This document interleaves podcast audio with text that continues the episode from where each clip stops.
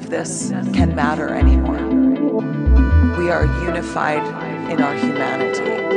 And the only thing that we all know, we all appreciate in one another is kindness. So this has to come before all things, and you must operate relentlessly this way with everything you have.